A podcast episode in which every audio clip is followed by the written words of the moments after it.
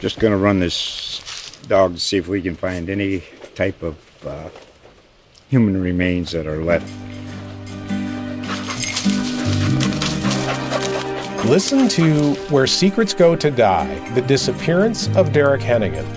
From the Detroit Free Press, a new podcast set in the woods of Michigan's Upper Peninsula. Available on Apple, Spotify, Freep.com, or wherever you get your podcasts.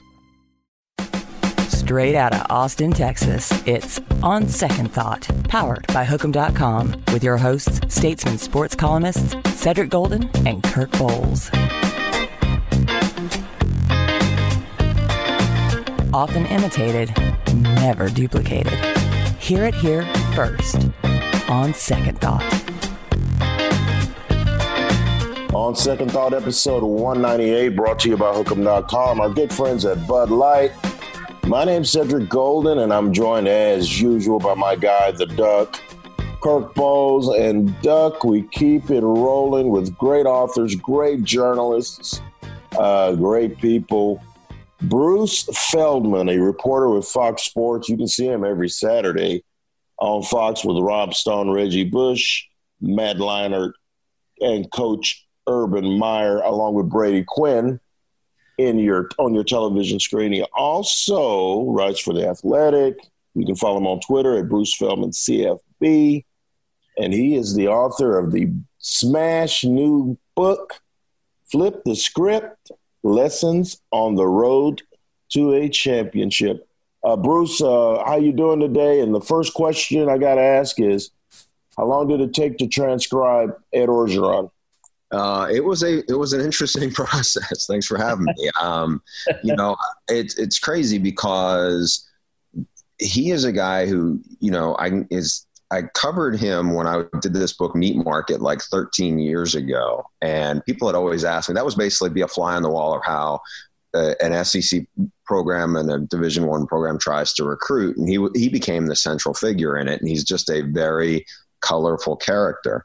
Um, people had always asked me, "Are you ever going to do a sequel or another version of Meat Market?" And I didn't think I ever would. And then as they started, as LSU got, I, Orgeron raved to me about Joe Brady. It was this hire that nobody had heard, knew anything about last.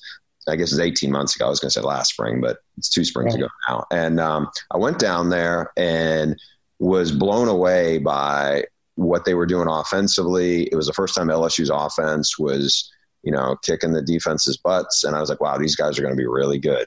And I started working on a on a uh, book proposal for what essentially is this book and was this was what I saw as this is the sequel to Meat Market. And the thing with him is you can get Orgeron on the phone for, you know, everything is like three, five minutes, you know, and then it's got to go moving on to the next thing or whatever. And so when we agreed to do this book, um, the once the pandemic hit, that was when the the writing was going to and the reporting and was going to have to take place.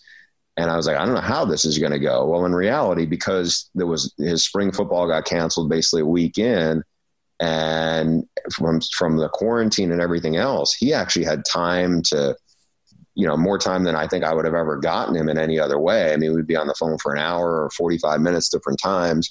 And you're right. I mean, after you talk to him so much, um, you basically like you get it you understand like things that other people go what did he just say i'm like oh i know what he said you know it's just like it, you just kind of uh, like it's becomes a language you you get and that's just you understand his verbiage you understand the way he's the way he talks. You, I mean, it just kind of I don't want to say it like sounds quote unquote normal, but the translation isn't as hard that way, you know, because of just now all of a sudden you've heard it so much. Well, obviously you need to learn how to speak Ed Orgeron, and sounds like you mastered that through Rosetta Stone and, yeah. immer- immersion. A couple questions about the book is that did Ed and his staff see this coming? And did they obviously he kind of revolutionized LSU football because it's been such a, a run heavy defense first program forever. And it just kind of joined the revolution that kind of Mike Leach and others have started. Did they see it coming, Bruce? He did. Uh, and that was the part of the conversations we had about I got this guy hired. I think he's a genius and everything else. And then right. he would talk he, the way he talked about Joe Burrow. Remember, Joe Burrow going into 2019, he was a good quarterback, but he wasn't like his first year. There were flashes, but nobody saw him coming as Heisman winner or even you know top hundred pick, much less right. was picking the draft. But Ed was like, I mean, we have some stuff in the book about when he, buying into Joe Burrow and his recruiting visit and all the stuff they seen. He's like, I got, you know, I don't know what it was, maybe like eight different football coaches were in the meeting when, when they get Burrow on an unofficial, on a, on a, a official visit. Um, and they're having him go through, go through his Ohio State film. And they're also looking at other film. And mm-hmm. Orgeron says it didn't take long to realize he was the smartest one in the room. And, you know, you got a bunch of guys who coached in the NFL, coached for decades in college football and here's a guy who really hadn't played hardly at all at Ohio State. Now he is the son of a coach, and his dad Jimmy was a defense coordinator at Ohio U and played at Nebraska.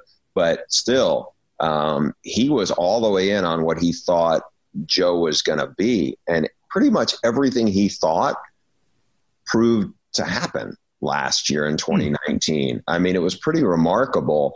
And so I think what's what readers are really find fascinating for Flip the Script is just you had this guy as the head coach who is except you know like all of us flawed but spectacularly so in a lot of ways. His first head coaching job at Ole Miss failed spectacularly. Like there were some some positives in there but a lot of it you know he's fired after 3 years. And yeah. I think what you have to you know keep in mind here is this is a guy who has had to deal with a, a, addiction and alcoholism. And so he's been 20 years sober. But because of that process and those battles, I think it has forced him to look inward in ways that, you know, you guys know football coaches, they're typically as stubborn people as you ever come across. Mm-hmm. And it has mm-hmm. forced him to make really hard evaluations about himself, first and foremost, when a lot of times coaches they don't evolve when they get to be a certain age. I mean, he's right. he's evolved a lot once he's gotten his fifties. So he learned from all his mistakes, and then he learned from his buddy Lane Kiffin's mistakes when he was his right hand man at Tennessee and then at, at USC. And so, and I think to some degree, he learned from being on Les Miles' staff and being around Les, and I think he learned from Les's mistakes. Mm-hmm. So I think all that stuff together, I think he believed they were going to win a championship. It just was it going to be 2019 or not? And then once it got momentum and he got everybody to buy into his vision. I mean, yeah. you guys saw it early on. I guess it was week two in Austin, and they just kept on. You know, it just it was like an avalanche. It just kept on building from there. What What do you have from that game? What, yeah, I'm sorry, Sid. What What memories of that game are in the book that maybe Longhorn fans would be interested in, Bruce. Yeah, I mean, so you have that obviously that crazy, you know, third and long call where oh, yeah. he said, you know, he's on the headset and he's like, before when Texas has got momentum and, you know, Sam is rolling and you're like, okay, this is a road game and we've seen this from LSU and it's like, hey, four minute offense and Steve Ensminger, his who is the offensive coordinator and really the guy, you know, Joe, was mm-hmm. Joe Brady was in his ear, but still it was Ensminger's offense said, hey, no, we're going to go down and score. And they stayed aggressive. And I think one of the keys to this, and Orgeron was like, let's do it. One yeah. of the things I think was in the core of this. So you get like the back and forth on the coaching staff of how this is going. And remember, as you guys well know, there was a lot of people who thought Tom Herman was going to be the head coach at one point at LSU. Oh, yeah. So there is including LSU. exactly, right? And so right. I think you know, I don't think there's an, a rivalry between Ed Orgeron and Tom Herman at all, but I do think there is a big part of it like, hey, a lot of people thought he was going to get the job that I feel like I deserved. And so mm-hmm. I right. think he, he, tried to, you know, wanted to stay above the fray with that. So I don't think you get any, you know, Tom Herman, you know, mm-hmm. come up and stuff. But I, I do think that one probably was very sweet for him, just knowing the history of, of what, and that's not Tom's doing. That's just basically how that that played out. As crazy as that coaching search was, uh, big personalities on that team. Um, uh, K'Lavon Chaisson and and Joe Burrow and Grant Delpit. Um, who, who, which personality besides Coach O uh, stood out the most to you in uh, writing this book? Said we got some amazing stuff about Joe Burrow, like when even before he was named the starter, of basically challenging at practice Devin White. Devin White's one of the best football players in the world, right? And he was the best defensive, the best linebacker in the country that year. And right. Devin White is just chirping at practice, and Joe Burrow basically yells at him, "Hey, Devin, if you don't shut the bleep up, I'm going to mm-hmm. come over there and beat the bleep out of you." And everybody's like, "Whoa, what is this?" And then you had going into last season, uh, Burrow basically getting into a fight with Patrick Queen, who ended up being a first round pick, but at the time Patrick was just a he's just another linebacker.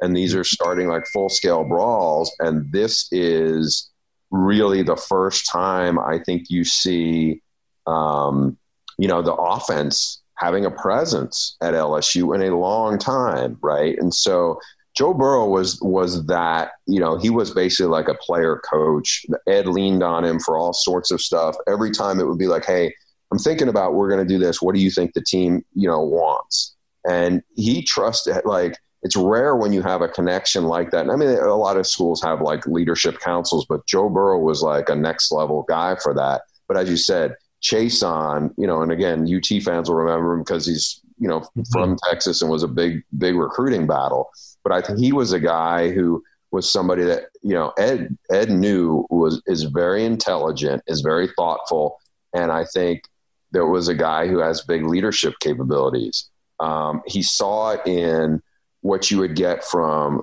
Derek Stingley Jr. at the time, a true freshman, and certainly Ja'Marr Chase, who Ja'Marr Chase is like this ultimate alpha competitor, and what that did for practice. There's a guy now in the NFL um, named uh, uh, Rashard Lawrence, who was a really, really um, mature. I mean, if you look at Rashard Lawrence, he looks like he's 38 years old. I mean, he's a beard since he's in eighth grade, and he is very mature. But I, I think, you know, Ed, Ed knew this is a guy back when things were, and this kind of you know, right now, obviously they're having they're in rebuild rebuild mode. They lost almost their entire starting 22 to the NFL, and they're mm-hmm. two and two. And it's like, hey, this feels very familiar because in 2017, Orgeron's first full season, they get blown out by Mississippi State on the road. They lose to Troy, and it's just, you know, it seems like it's it's chaotic. And what are we going to do? And every, and there's a lot of people were panicked, and they found leadership. And one of the guys he found leadership was was in Rashard Lawrence, who at the time was a sophomore. And, you know, I think they have these honest discussions that people will see in the book about what goes on behind the scenes when things aren't going so well. And I think in a lot of ways, you know, not to say that there's comparisons because every every program is different, but I think for you know, looking at, at Texas, you know, I've covered UT and everything, and you wonder, it's like when it's when you when it's a lot of two steps forward, two steps back. There's mm-hmm. a lot of layers to what's going on, and what the battle is inside the locker room. And so, you know, to me, that was one of the more fascinating things I learned from this book was just you think, oh, this head coach has the respect of his players and it's the same every year. Well, the reality is the locker room is is wildly different from one year to the next and the chemistry on a team and what you can what you can say to certain guys you cannot message things the same way every year and at one point in this 2017 year, which was pretty volatile, he said, you know, I had a player come back, Duke Riley, who had been a, a team captain and was in the NFL. And I said, Duke, do you want to speak to the team? And he said, let me let me think about that for a bit. And he hung around the team for a day and a half and mm-hmm. saw that you know the guy some of the freshmen weren't putting their trays away in the cafeteria somebody left trash out they were loafing and he just lit into the team. Mm-hmm. And Ed said that was one of the might be the best speech he's ever had anybody deliver to his team. And he said, I could not have talked to that team the way Duke did at that moment. Because if I did, I probably would have lost them. And just mm-hmm. having the awareness of that and how delicate the balance is, I think is really fascinating to hear, especially just as a you know somebody who covers college football like you guys do. I think sometimes you know we don't really know exactly. You know, we may know aspects of it and anecdotally, but I just think to hear somebody admit that and talk about that and how fragile that is is pretty eye opening. It's kind of you're right, Bruce. It's kind of like player ownership. It's like okay, you know, players can speak to other players differently than coaches. I, I totally agree with that, and uh, that's the best teams that are one that are internally driven. You don't need the outside motivation from coaches and, and whatnot. Uh, it was just it was just one of the greatest college football seasons ever, and one of the greatest teams. I think I mentioned Joe Brady. He was just there the one year, and then he goes with Matt Rhule to the NFL and the Carolina Panthers. Any little insight into uh, Joe Brady, and is this guy going to be a great NFL coach or uh, college head coach uh, in short order, Bruce? Kirk, I, I think he's going to be on the NFL side more long long term, but Okay. A couple of things to me stand out, and obviously you guys covered Cliff Kingsbury and everything, but I think just in terms of Joe Brady's coaching stock, I definitely think it bodes well for him that Cliff in year two has it rolling at with the Cardinals. And certainly Sean McVay has been a great hire for the Rams. And not to say that the, the compare the the comparison to the two I, uh, to those two guys is obviously they're young guys on the up and coming, and they're considered you know brilliant offensive minds. Now, one thing that I think might surprise some people because if you see Joe Joe Brady around, you see close cropped red hair, and he wear you know the glasses, and maybe he looks mm-hmm. a little nerdish to people, and you know. He, when I went down there that first time in April of 2019, I spent a bunch of time in the meetings, and then I said, "Do you mind if we do an interview?" And I went into his office, and halfway through, uh, he's you know we we were talking about this, and he basically said, "This is the first interview he'd ever done," and it wasn't wow. just like the first interview he'd ever done at LSU. It was wow. basically the first real interview he'd ever ever done. Because if you think about it, you know, Cliff Kingsbury, for example, was obviously a great co- college quarterback, and a, and he was certainly a great high school quarterback. Right. Almost every guy who's a coach, same for save for probably like Mike Leach and Charlie Weis, were probably if they weren't really good college players, they were at least really good high school players. Mm-hmm. Sure. Joe Brady was like a you know like a backup receiver at a you know a high school in in Miami Dade County where you know there's tons of good football players. So why are they interviewing? Why would they interview Joe Brady? Then he goes to William and Mary, and he was a reserve receiver, and then he's a grad assistant on James Franklin's staff. So nobody's interviewing grad assistants. Then he goes to the Saints. He's he's really a, just a staffer. He's not a position coach. So saying all that to this is yeah. when you like, one thing that he's his personality is really kind of unknown largely other than mm-hmm. his name and his statistics but sitting in i got to sit in a lot of the meetings at the like late in the year because i'm there with them for the sec title game and then the, the oklahoma game and then obviously the clemson game um, I would sit in like the the coaches would sit in like the back three rows of these like hotel rooms where you'd have it be a you know long double room where all the players are in the first whatever first probably 25 rows. Mm-hmm. and the coaches would be in the last three rows. And so i mean the coaching staff is big. It's not just position coaches. I mean these are bloated staffs as you know and there's a lot of analysts and everything but I remember the first time I was like, "Where is Brady in this?" And then I looked up, and in the front, in like the second row, the receivers would sit, and so you'd see Justin Jefferson and and uh, Ja'Marr Chase, and Justin Jefferson would have his arm around, and I'd go, "Oh, there's the little red head," and you'd see Joe Brady would be in between them. Same thing at the at the uh, team dinners. You would have like maybe there'd be four round tables in the right corner where the coaches would sit, and the rest of it would be all players yeah. and everything. And Brady, in all the times I was around them, I don't think he ever sat with the coaches at dinner. Wow. and he would sit with the receivers. And um, they, the connection he had with those guys, I think really stood out to me. I was like, okay, I yeah. can see how he connects with these guys. That I think that is going to translate well. Because if he was just like the X and O's whiz, or if Uh-huh. he's like this kind of Charlie Weis ish figure, um, that's not going to work these days. Yeah. It's just going to implode. You got to have more than that. And I definitely think he has more than that. I just think that's really cool that an, an, uh, an ex backup receiver from William and Mary probably never lost that identity. And he probably connected with these guys on a receiver level. And I guess the question I have on that is chemistry seems to be so much more important in a football locker room than any other sport. And they just, they just, they just seem to have a lot of chemistry. Um, was was it was it more of a confluence of things just falling into place, or was there ever a time when Coach O went, "I wonder if I can get all this talent meshed"? You know, I think said more than anything, it was he trusted and he got the trust of the staff and the players, and it, it didn't happen right away, but it got to the point where, and I didn't realize how how like unique this was until, and I'll tell you where it came from. So I was still doing some. I did a behind the scenes story about how they blew out Georgia in the SEC title game for the Athletic, and I had a paragraph in there about that they only um, meet once a week as a as a full staff, and you know, kind of explained a little why that was. Well, at, they were playing Oklahoma in the um, in the Peach Bowl in the playoff, and Shane Beamer, obviously Frank Beamer's son, is on the OU staff, and I've known him for a while, and he was asking me about the story. And he goes, you know. I thought we were unique because we only meet a couple of times a week as a full staff. He goes, I've never heard a staff that only does that.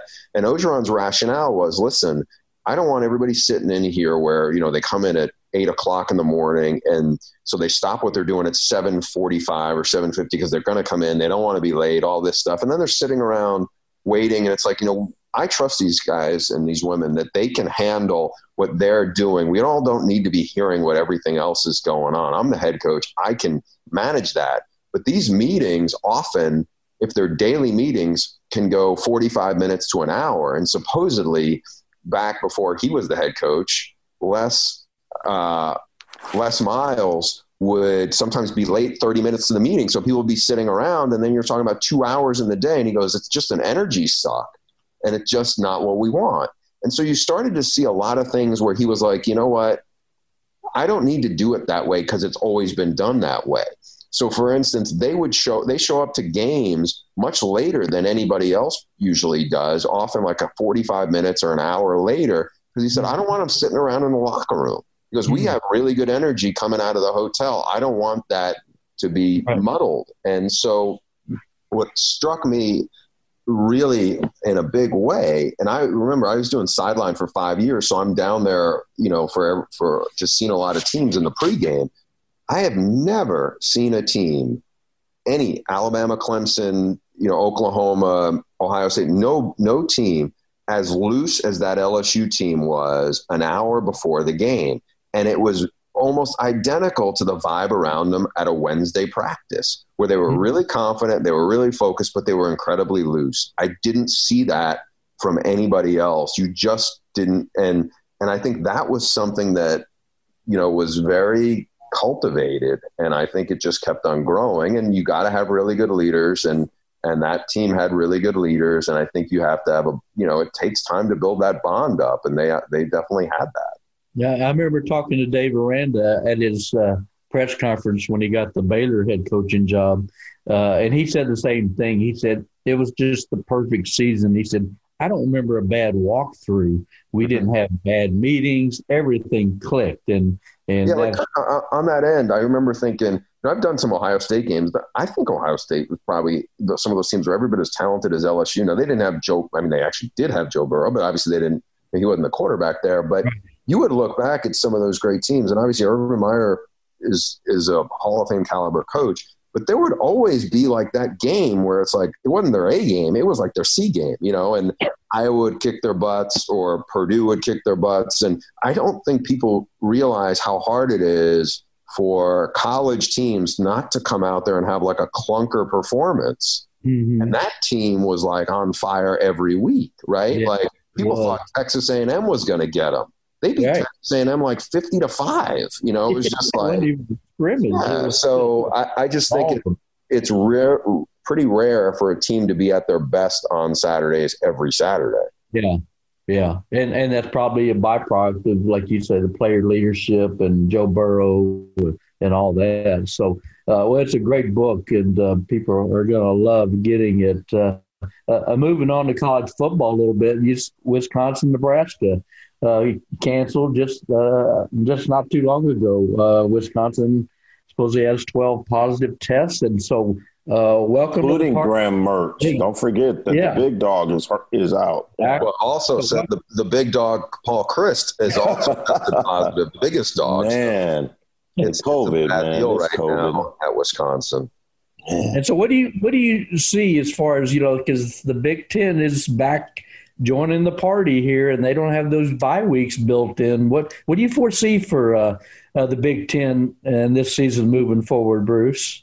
it's not you know it's going to be pretty turbulent and we still here's the part that i you know i hesitate to even make any kind of you know you can't really make predictions because it's a virus but also you look around and it's like especially where in the footprint they're in um, you hear about cases are surging but also hospitalizations are going up it's not mm-hmm. just cases like mm-hmm. so I, I feel like a lot of times um, you know sometimes when when we as you know college football media we think of it as like okay these are mostly 18 to 22 year olds and they're at they're in a very low risk category as best we can tell um, so you know a lot of them are going to be asymptomatic or have mild symptoms and i think so we look at it at that prism but i think also when there is so many cases around the college campuses or in those communities right. it's hard for them to get away. They're not in a bubble like the NBA or the NHL or the WNBA were. So, and there's no, as you said, there's no margin for error on the schedule. Like this Nebraska game that was supposed to happen this weekend, that's canceled. There's no rescheduling yeah. it, right? And so, and who's to say? I mean, right now they have 12.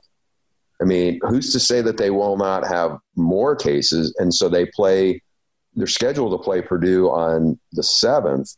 I mean, I don't. I you'd have to be super optimistic to think that it's only going to be at that. And I remember, you know, talking to some people at Baylor when their case, I think they think it came from like a false negative of somebody on a trip, and then that thing spread, and it spread really bad through their program, and they shut it down for a while. And they, you know, I guess they only came to the facility just for just to get tested, but you got to keep your fingers crossed that this is not going to get worse. And obviously, you worry about you know the impact it has. I mean, look, six of those coaches, including Paul Chryst, it's like they're at they're at a little more risk depending on what their ages or their their their uh, you know their health background is. But I think ultimately, it's just like I don't know if it, this may not be the exception. There may be mm-hmm. more of these out there as we look at right. what the Big Ten footprint is right now, as it's dealing with cases are going up in a lot of places. And then you look at the 21 day minimum protocol. We're not going to see see these people for quite a while. Right. Graham Mertz, Graham Mertz, the guy you mentioned who had a terrific first game at best he might not be able to he might be able to get back for the Michigan game which is the middle of the month of November but we'll see. I mean that's even that seems seems uh, questionable. Well, what is it and what what do you do if you're the Pac-12 you're, you're going do we really want to do this now? Big Brother is suffering and we know this isn't the end of it at least with the SEC and the Big 12, they've got these bye weeks built in where they where they could maybe combat this. But do you think they're having any second um, second thoughts about this in the Pac-12? Uh, not. I mean, I think my my hunch early is I don't think they are because at this point you look at it and go, okay, all right. So some teams may end up playing instead of eight games, maybe they'll play 6 mm-hmm. You know, it's not going to be nothing about 2020 is normal and absolutely mm-hmm. nothing about a college football season is going to be normal right, right. so the fact right. that they're going to cancel games that's just going to be a reality that they're going to deal with i think the bigger concern is going to be you know are we talking about canceling one or two games or is it like can you get back for you know do you miss half a season right because as you said the 21 days is a long time. Now they don't have the 53 uh, person roster scholarship number, and I think this is really, really, mm-hmm. you know, going to be challenging for them. And nobody said it was going to be easy, um, but look, this is this is just where we are right now, and you got to keep your fingers crossed. It feels like threading a needle at some point to mm-hmm. try to try to make this pull this off, and obviously that's that's going to be pretty rocky. Well, and then we get into the whole discussion, Bruce, of like, okay, how many games does a Pac 12 and a Big Ten team need to play to be uh, seriously considered as a CFP playoff team? You know, if they only play six games or five games, say Ohio State just obliterates uh, their opponent in every game, but only plays five games or four games, would that be enough in your estimation to, to qualify for a playoff spot? Kirk, I think that's a hard sell. If it's four games, I think that's a you know that's yeah. a hard sell on that. Um, yeah. You know, if it's if it's six and other teams have nine, yeah. um, maybe. But I think even that's a like once you get under, if you have less than two thirds of the schedule as everybody else, and again, this is not not something I've heard anybody else say. So I don't mm-hmm. want to say it's on like it's like reported, but I just right. think, you know, just practically, if you've played less than two thirds of the games everybody else is playing, I don't know if if that's going to be enough to fly once yeah. the PFP starts getting around. Because I think if you make that case, then all of a sudden it's like you're basically, I think you're judging it as much on what their draft potential of these guys is as much as anything else. I don't know how you can you can tell are they really one of the best teams. Mm-hmm. Well, you know what, um, Bruce, we've had some some really cool national guests on lately. We've had Heather Dinich and uh, Brett McMurphy, and we we've asked them the same question I'm about to ask you. From a national perspective, where where do you, what's the national view of the Texas Longhorns and Tom Herman? Uh, I think right now it is it's a very much a underwhelming like we're kind of used to this now. I mean, mm-hmm. I just answer, you know, thinking about it, like I, I did, we did a couple of games my crew did last year of Texas. I remember going in, we did the TCU game and they were already a little bit knocked off kilter going into that. And I just remember talking to people and it just didn't feel like things were in a great place. Um, you got the feeling that like maybe everybody wasn't on buying into the vision or you know that Tom had at that point, or it just was it just was not in a good place. And then they ended up losing. Where pretty much it was like all the players said the right things. That it wasn't we're not blaming the defense or anything like that. And then you know TCU Gary Patterson, brilliant defensive coach, he got Sam Ehlinger in that game, right? Sam, I think mm-hmm. four picks you know, there's right. at that point there was so much pressure on the offense to carry it that eventually that wasn't going to work. And then we had them later in the year, right after Thanksgiving. They played Texas Tech, and it was a not a good Texas Tech team without Jordan Brooks, their best player, and um, and with also out, you know, they were playing the backup quarterback. And there was a moment in there where, like, yeah. for an hour, where it felt like Texas Tech was going to beat them too. Yeah. Just obviously, Sam, uh, Sam obviously, um, Tom fired most of the staff, and I think once you once you hit that reset button and fire a lot of guys, I think it's really an even more uphill climb to establish a culture, but also to get people to give you more of the benefit of the doubt, because that's almost like, you know, you've now all of a sudden extended whatever benefit of the doubt you probably get. Mm-hmm. And to see them struggle as they have, um, it's really you know, it's it's a it's a bad place to be. I mean, it just it just um, you know, because I, I feel like, I mean, just to be blunt, I feel like if they didn't have Sam, I feel like this is a 500 team, and it would have been the 500 team. They're a little better than that because I feel like Sam has covered up some. You know, he's kind yeah. of the the glue to keep something, keep it from falling apart. But yeah.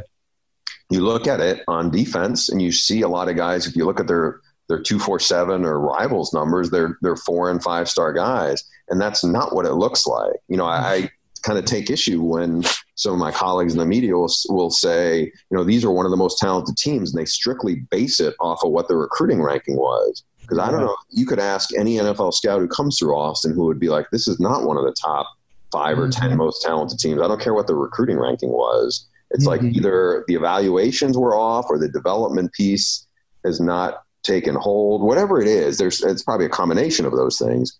But they don't look like they're not a top 10 team and they're not close to a top 10 team. And when you, you know, whatever's going to happen this year, whether they, you know, obviously it's not a 12 game season, so you're kind of factoring in what the numbers are. But if they're slightly above 500, um, I don't know how you sell people from a recruiting standpoint or from a booster leadership standpoint and say, it's gonna, we're gonna feel very confident that 2021 is gonna be better because Sam's gonna not gonna be there, and it's like, yeah, I know that they have good good recruits coming up, but like they're gonna take another like they're gonna take a hit to probably the biggest thing they've had there in the last five years, and then I don't I just don't know how you get that optimistic that all of a sudden once Sam's gone, they're gonna somehow be better get better because I don't see that.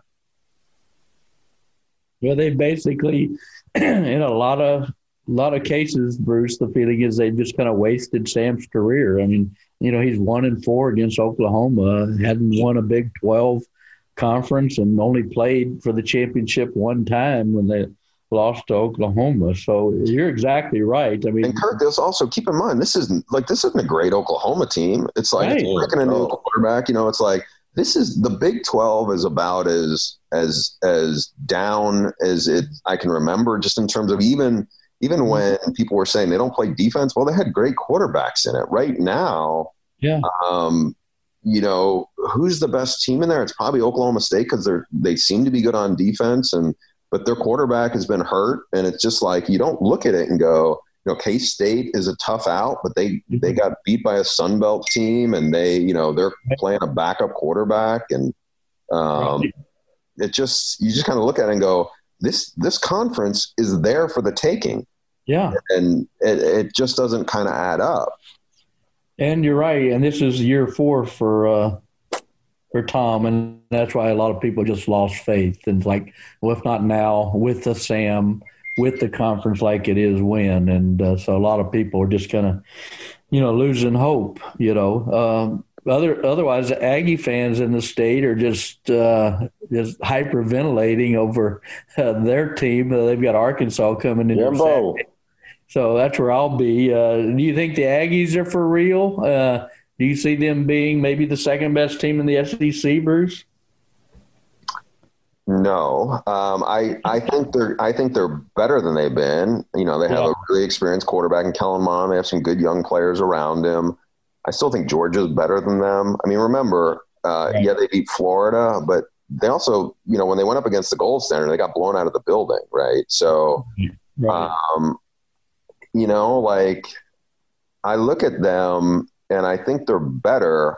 I'm still not convinced that this is going to go much better than it did under Sumlin, you know, record wise.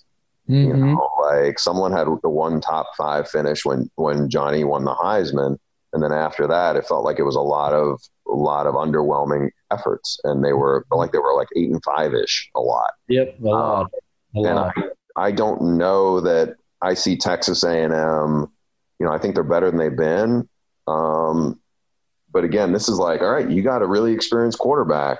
Mhm. Like, this is a chance to be a top ten team. I'm still a little, you know, this is a, yeah. I mean, they they barely beat Vandy at the beginning of the year, right? So. Yeah, barely. 17 12, I was there. Yeah. Yeah, well, my uh, condolences. Sad to see that. yeah, so like I. I, you know, I think Jimbo's a good coach. He's obviously won a national title, but Yeah. but he, you know, like I don't know. Uh, um, I'm still on the wait and see. I think this will be a telling year, and maybe look, maybe they'll just roll the rest of the SEC and Right. have that bad, you know, blowout loss to Alabama, and then it's then they're in, you know, The one, one, one reason I think they've got a chance to be different, Bruce, is that they've really strong in O line and D line, which is such a blueprint for SEC teams, and uh, that's why they don't make Kellen Mond win the games for them like they kind of have in the past. That's why I think they at least have a chance. Now maybe Arkansas goes in and knocks them off Saturday. I don't know, but uh, and Spiller's a good running back. I mean, he's he is a good running yeah, back. Spiller, and, Isaiah Spiller is really yeah. good. Matt Smith is really good. So they they've got some pieces. Hey, you're on the set there with Urban Meyer. We always ask our national guests: Is Urban Meyer going to coach again? Do you have any thoughts, uh, any insight on him? I don't know the answer. I mean, I'm not trying to be dicey on it. Like, I know he really cares about our show because I can see how into it is. I mean, he cares about the ratings. He cares about the, you know, like every aspect of it. So I know yeah. he's he's into TV. At the same right. time, you know, he's still a football coach and he's whatever 56. So it's not like he's over the hill. Um. Like it wouldn't like I would not be surprised if he coached again. I just wouldn't just because you know, yeah. he's really good at it and he knows he's really good at it. And I think that competition, like I can tell how competitive he is just in, on the TV side of what really? matters to him about our show. How can you tell? Oh, because he, he wants our show to be the best pregame show that, that is out there. And obviously ESPN has a, has a, has a, uh, has a juggernaut show in college game day. So yeah. he doesn't um, yell at you and Reggie Bush and people, does he? Like your players. no, he's not a killer on the set, but he is like, I, you know, I'm in the meetings with him on Fridays, and I'm we're on the calls on Monday. Like he really cares about the show. Like afterwards, like even you know, it's a two hour show, it's a grind, and then you come yeah. back, and it's also you know we're in there at five a.m. Um, right. You know, so everybody starts, you know, pretty much as wake up call at 4 a.m. So it's, I'm not saying it's like, not like we're holding jackhammers, or not like that, but it's, you know, it is a grind of a show. And then afterwards, I mean, he's very much in getting feedback from people he trusts about what they thought went well, what, you know, what could have been better, and those mm-hmm. kinds of things. So he is, this isn't a case where um, it's a former coach who's just getting by on what they knew or just personality or their name. Like right. he's really into it. So, hmm. um, hmm. you know, that part is, is different. And I could see him I could see him wanting to do it for a long time. It's just you know those coaches, man. You know they bug, they, man. That bug. Yeah, look at Mack. Yeah, look it's more. Mack. They just don't. They they can't get it out of their system. Yeah, look at Mack Brown. It's bigger than COVID. Coaching. yeah, it is. And speaking of coaches, your old friend Mike Leach is having some problems at uh, Mississippi State. Uh, yeah. Does he just have to get his own personnel in there, or I don't know. This is going to be different for him. You know, it's like, you know, he's in more of a spotlight because he's in the SEC. You know, he's obviously had mm-hmm. friction with their with his best player, Kylin Hill. That has not gone well. Um, he's had yeah. some transfers there. Mike doesn't deal well with conflict. No, um, he doesn't. You know, so I don't know. Like the one thing I would say is the Wazoo fan base is a pretty savvy fan base because they experienced everything with Leach. I mean, they were awful before he got there. He made them nationally relevant. He made mm-hmm. them interesting. But at the same time, there's a lot of other stuff that comes with Mike that is not stuff that will make fans feel great. And it's some of the way he handles losses. It's right. there's a bunch of stuff that involves with that. And so you know, they had a great win over over LSU in the opener, and Mike was the toast of college football for a weekend, and then. Mm-hmm.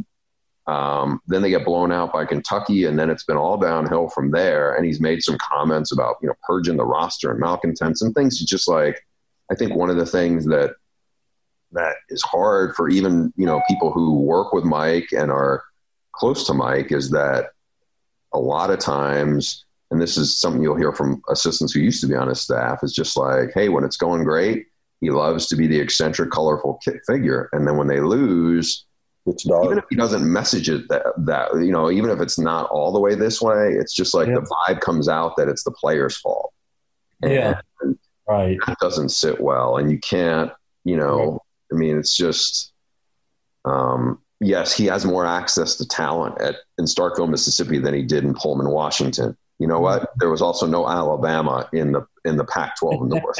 There's also like everybody doesn't have like like whenever he would play in the Apple Cup, and my crew did a couple of these games. They would play uh, Washington, and Jimmy Lake, the defense coordinator there, and now the head coach, and Chris Petersen would kick the crap out of Leach's teams, and they yeah. couldn't block their guys. And while all of a sudden now feels like a lot of SEC teams have a have their own Vita Vea. You know, it's just like you, yeah, you know, it's like there's a little bit of a recipe to you know if you have enough talent that you can handle that air raid system because Mike's really stubborn on it. And um so I don't know how the, the rest of this is going to go because it's it's definitely he's already had some some moments off the field that I think have put him in some a little bit of uh, hot water with his bosses, and yeah, you know, we'll we'll see how this is going to go.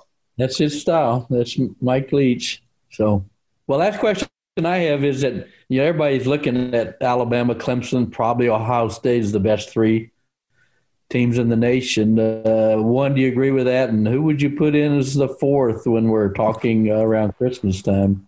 Yeah, I do agree with it. Um, whew, you know, like I want to see more from Michigan and their offense. It's only been one game. They blew out Minnesota on the road the other day. I know mm-hmm. Joe Milton is. People think inside that program think he can be special. Know, obviously, the mm-hmm. operative words are "can be" as opposed to "is" because he's still got to really do it and do it consistently. But they definitely have talent. I mean, so Michigan's one that I would keep an eye on. Um, you know, people are going to default to Georgia because they're really good on defense. Mm-hmm. Um, right. They got to get be- much better on offense. I, I don't know if, you know, just yeah, Oklahoma State may be the best team in the Big Twelve. I don't see them being able to compete with those mm-hmm. teams anywhere near if they got no playoff game. We'll find out if Notre Dame is better than Notre Dame yeah been when they play Clemson. But uh, you know, right now, I mean, Michigan's the team I'm most curious about. I'm, I'm pulling for Cincinnati. I'd love to see Luke Fickell's team in there. I feel like John Bianco has got has worn you down about about the Bearcats maybe and planted the seeds thirty years thirty years ready to sprout. I, am riding shotgun on Cincinnati. I'd love to see him get there. They pummeled SMU at over 300 yards rushing. So if, yeah, if they, it's going to be a 2020 year, this is and the if, year to get a group of five. Yeah, and if if look if they were in the Big Ten West, I think they might be the Big Ten, best team in the Big Ten West. But yeah. I don't know if they're going to be able to prove it more than a New Year's Six bowl. But right. I'm with you. I think they're a top ten team. Yeah, I do too. Well, we encourage you to go out and get the book. Yeah. Uh, flip the script. Lessons learned on the road to a championship. Bruce Feldman, it's always a pleasure talking to you, man. And I just love the conversation today. And let's do it again sometime this season, if there's a season. My pleasure. Thank you so much, guys. I really appreciate it. Take care, Bruce. Good luck right, with the bear, guys. Safe. Thank Thanks. you. Thank you. On second thought. True crime lovers are always looking for new and engaging content. The Already Gone podcast covers stories from Michigan and the Great Lakes region. Cases you haven't heard before, like the Mayo Hunters or the murder of 16 year old Justin Mello, plus better known cases like the death of Jane Bashara and Illinois' own Lori Dan. Already Gone started in 2016, so there is a big back catalog for you to enjoy. Find Already Gone on Apple Podcasts, Goodpods, or your favorite podcatcher. Doug, great conversation with Bruce Feldman, and man, uh, he, you know, it kind of reminded me because 05 Texas at 05 had had some real characters on that team and and uh, we got to we got to cover them but we didn't get the kind of access that he was able to get with LSU and coach O. Let's spring ahead to the present. Longhorns at Oklahoma State 3 o'clock on Saturday. And Tom Herman 28 and 17 in year 4 and I know 2020 is a different beast, but the natives, Duck, are growing restless. Oh, I think they passed restless probably last year sometime when they lost five games. And as you and I both know, you know, I think Tom and Texas was kind of pointing to this year, year four. And, you know, Sammy was, you know, going to be a four year starter. They had a lot of elements. He had a lot of three straight top 10 recruiting classes in the fold. So, and I think the pandemic and the coaching instability played a role into that. But I mean, he fired seven coaches and nobody made him fire seven. So he admitted that staff wasn't getting it done. So, uh, so yeah, it, it worked out that it was, you know, chemistry, cohesiveness, you know, didn't work out that well, but it's, it's, you know, a lot of the fan base is checked out. And so this is just the latest in a long line of big games that okay, Tom, what do you got? And it's like it's almost like the last game to have any degree of uh, success this year. Yeah, and, and you look at um, the opponent, uh, Mike Gundy. Say what you will about the mullet, Duck. 16 seasons in Stillwater, and longevity is not something that you all that you always see uh, in a Power Five program that hasn't that hasn't really scratched the surface of winning a, anything like a national championship, even though they entered this game uh, sixth in the country. To that end, I I asked Tom Herman about uh, the longevity of Mike Gundy, and here's what he had to say on Monday. Hey, Tom, um, the longevity of Mike Gundy in Stillwater, how overlooked and underappreciated or, guys like him were able to stay in one place and win consistently?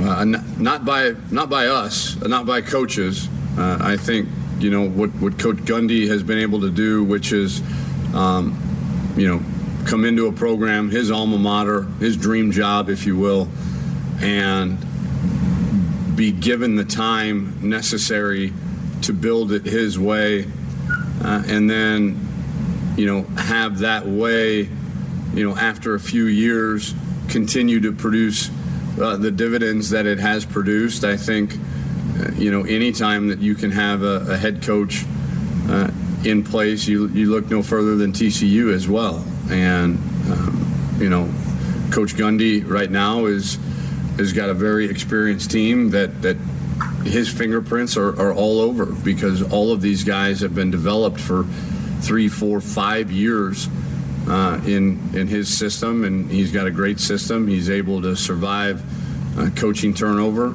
uh, seemingly you know every few years, and um, you know that's done because the same programs and, and philosophies are, are in place year after year after year, and uh, he, he does a great job with it. So, Duck, um, Tom's in year in year four, and Gundy is in year 16. You think Tom Herman can somehow pull it all together and and create one of those long term Nick Saban type uh, tenures at Texas, or is he going to fall short, just like the last two coaches, just like uh, Charlie Strong did, uh, replacing Mack? Well, uh, you know, that's the danger of saying never. You know, it's very dangerous to say that in sports. So, you know, anything is possible, especially in the year that is 2020. What if he loses this weekend? Well, I think uh, you know if he could rally to win this weekend and and become you know, eight and two or seven and three and show progress, show they're still on the trajectory where it gives the fan base and the administration hope that, okay, that he is the guy. But, uh, you know, if they lose this weekend and, and that's their third loss, and I think most of us would think they'd probably lose another one. Six and four would not be pretty, you know and you don't have the luxury of extra non-conference games to maybe pad your record in a 12-game season. So, you know, by playing only one non-conference game against an overmatched UTEP, you got to show yourself in the conference. And just like Bruce Feldman said, Big 12's down. There's it no is. question. This, this was the year, down. Duck. This it, was the year. The Horns were supposed to win the Big 12 this year. And when they fumbled against TCU, they mucked it yeah. up. They right. did. This was it was their form rolled out on a silver platter. But and and even before that said, it, it started to show itself in Lubbock when you you got to go to overtime to beat a Texas Tech team. And Texas Tech uh, upset West Virginia in Lubbock last week. Before that, their only win was against Houston Baptist, and they barely survived. Barely two point conversion. Baptist. So I think when you know they had to rally from 15 down with 313 left in Lubbock was kind of the uh, sounded an ominous note on this season. And then, like you said, TCU they couldn't close the deal, and then Oklahoma they had just a horrendous third quarter before you know getting back into the game on the strength of Sam. So it's just people are looking for some consistency you know, it's one thing to talk about continuity of staff, stability of staff, but when Tom has already admitted his first staff wasn't up to the task, and now he's sitting here at three and two, they've got to show a, a win over a top 10 team. And uh, this is their latest chance to do it. Well, here we are on Thursday, big guy. Um, oh, gosh. I, you, I know you hate doing it, but the people Yeah, want to know. know what we think. They Well, want to know what we think. Who wins this game and why? Now, you know, I, I've tried to talk myself into taking Texas because, you know, they have their moments. I just don't see a 60 minute consistent game out of Texas because we haven't seen it, you know, since the Alamo Bowl. And, uh, so, and to me, clearly, O- Oklahoma State's the better team. They're the more confident team. They have more momentum. They're at home. You know, it, it is interesting that the line is so small with the Mhm. three That point surprised me, Doug. line That surprised me. favoring the Cowboys. So unless I change my mind in the next day or so, I'm I'm going with the Cowboys and just thinking they're the superior team playing at home with more momentum. Give me a score, big Who guy. got? Good running. What's the score? I think it's uh, you know they've got a very good defense in Stillwater. Texas looked better against an average Baylor team, missing two line starters. So you know I think it's it looks like a you know kind of a 35-31 kind of game for Oklahoma State. Who you got?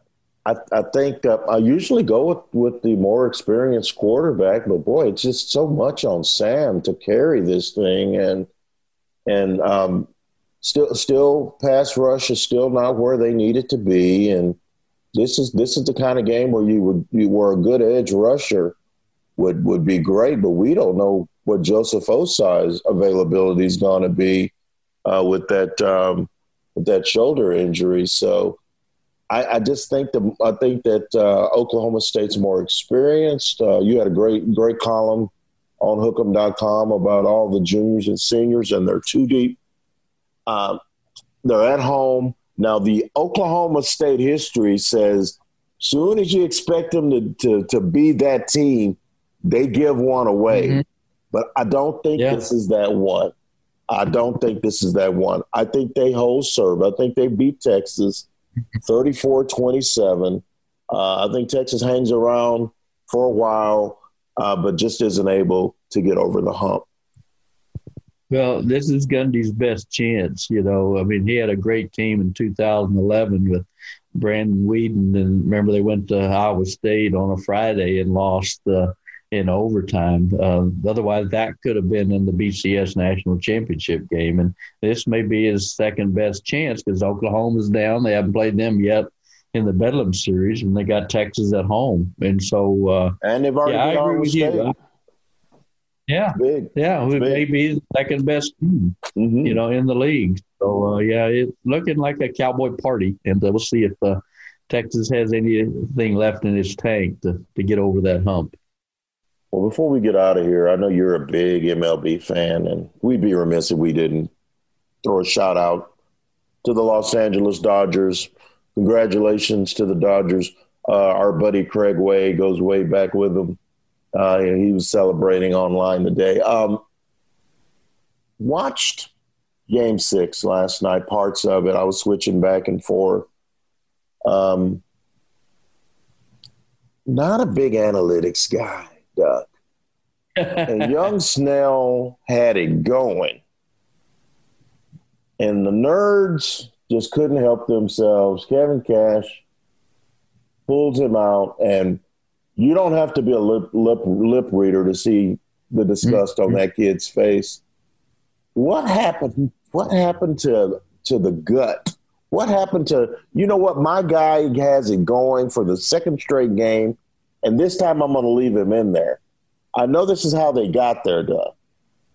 But sometimes you got to be a baseball guy and not be a numbers guy. What did you think of that move? Oh, I agree with you 100%. It was paralysis by analysis. And I love that.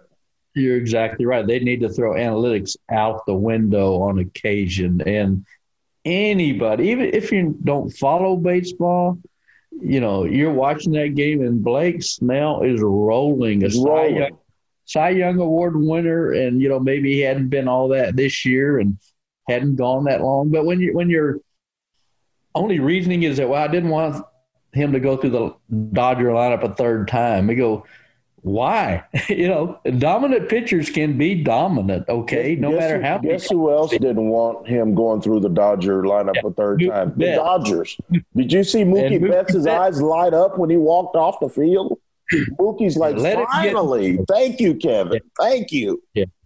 And maybe he'd have stayed in and they'd have lost one nothing. You know, I, I doubt it, just because it just seemed all the air went out of the Tampa Bay Rays dugout, and it's like, oh, it was just that sinking feeling, and it lifted the Dodgers. And adrenaline is a big thing in sports, as you and I both know, it and it just kind of seemed to give that lift to the Dodgers. I'm a, yeah, it was. I mean, I, I'm I'm a I'm a romanticist when it comes to sports. I'm an old romantic. I want a game seven. I just did. Always I do. Did. You always want a game seven and that that was an entertaining series. And I just I just mm-hmm. think uh, I'm I'm on Twitter watching you know while I'm on watching the game and and Greg Swindell and um, on social media Dennis Cook, Randy Boone, the former Longhorns, you know, were just ripping the analytics to shreds. They were crushing it. Those are old school guys that kind of understand that sometimes it's bigger than the numbers. It's about what's happening right now. Mm-hmm. And um, mm-hmm. pe- people um, people disagreed with me. There's a lot of people that subscribe to the analytics model, and that's fine. But somewhere in there has to be a balance, and I didn't see that from the Rays. Yeah, and you always hate it when they excuse, well, we've done it this way all year long. You know, it's like you haven't been in the World yeah. Series all year long, though. Game uh, six. And Blake he was just rolling, and it it left me and a little bull, flat too. Yeah, and that bullpen was gassed. We knew they yeah. were gassed, and um, they looked gassed, and it just yeah, yeah. it, it kind of it, it was kind of a bad bad ending to what could have been one of the all time great series. Yeah, and and you're right, and you know credit to the Tampa Bay Rays for getting there. Credit to John Curtiss for for being on that staff, another ex Longhorn. But to well. me, you had to feel happy for Clayton Kershaw and Dave Roberts. You know, they've taken a lot of heat, you know, over getting close, you know, and it's a franchise, storied franchise uh, that hadn't won since 88. So, yeah, I felt happy for Dave Roberts and Clayton Kershaw. I did too. And um, before, before I um, ask you one last question, um, uh, the one thing that, that I said to a tweeter who who disagreed with me is imagine if analytics existed in 1988. Kirk Gibson never faces Dennis Eckersley to, mm-hmm. to hit that, that walk-off home run because he could barely yeah. walk. Tommy Lasorda said, I'm reaching into my sizable gut and I'm yeah. and I'm going to bring out my stud, even though he's like fifty percent, and maybe he can mm find it from somewhere. And guess what? He did. Those yeah. are moments, Duck those are moments, and I think Blake Snell missed out on his moment in Game Six. I like Bucky Dent, Bucky Dent hitting a home run over the Green Monster. You know, Mike Torrez so. never got over it. Mike Torrez has never been yeah. the same.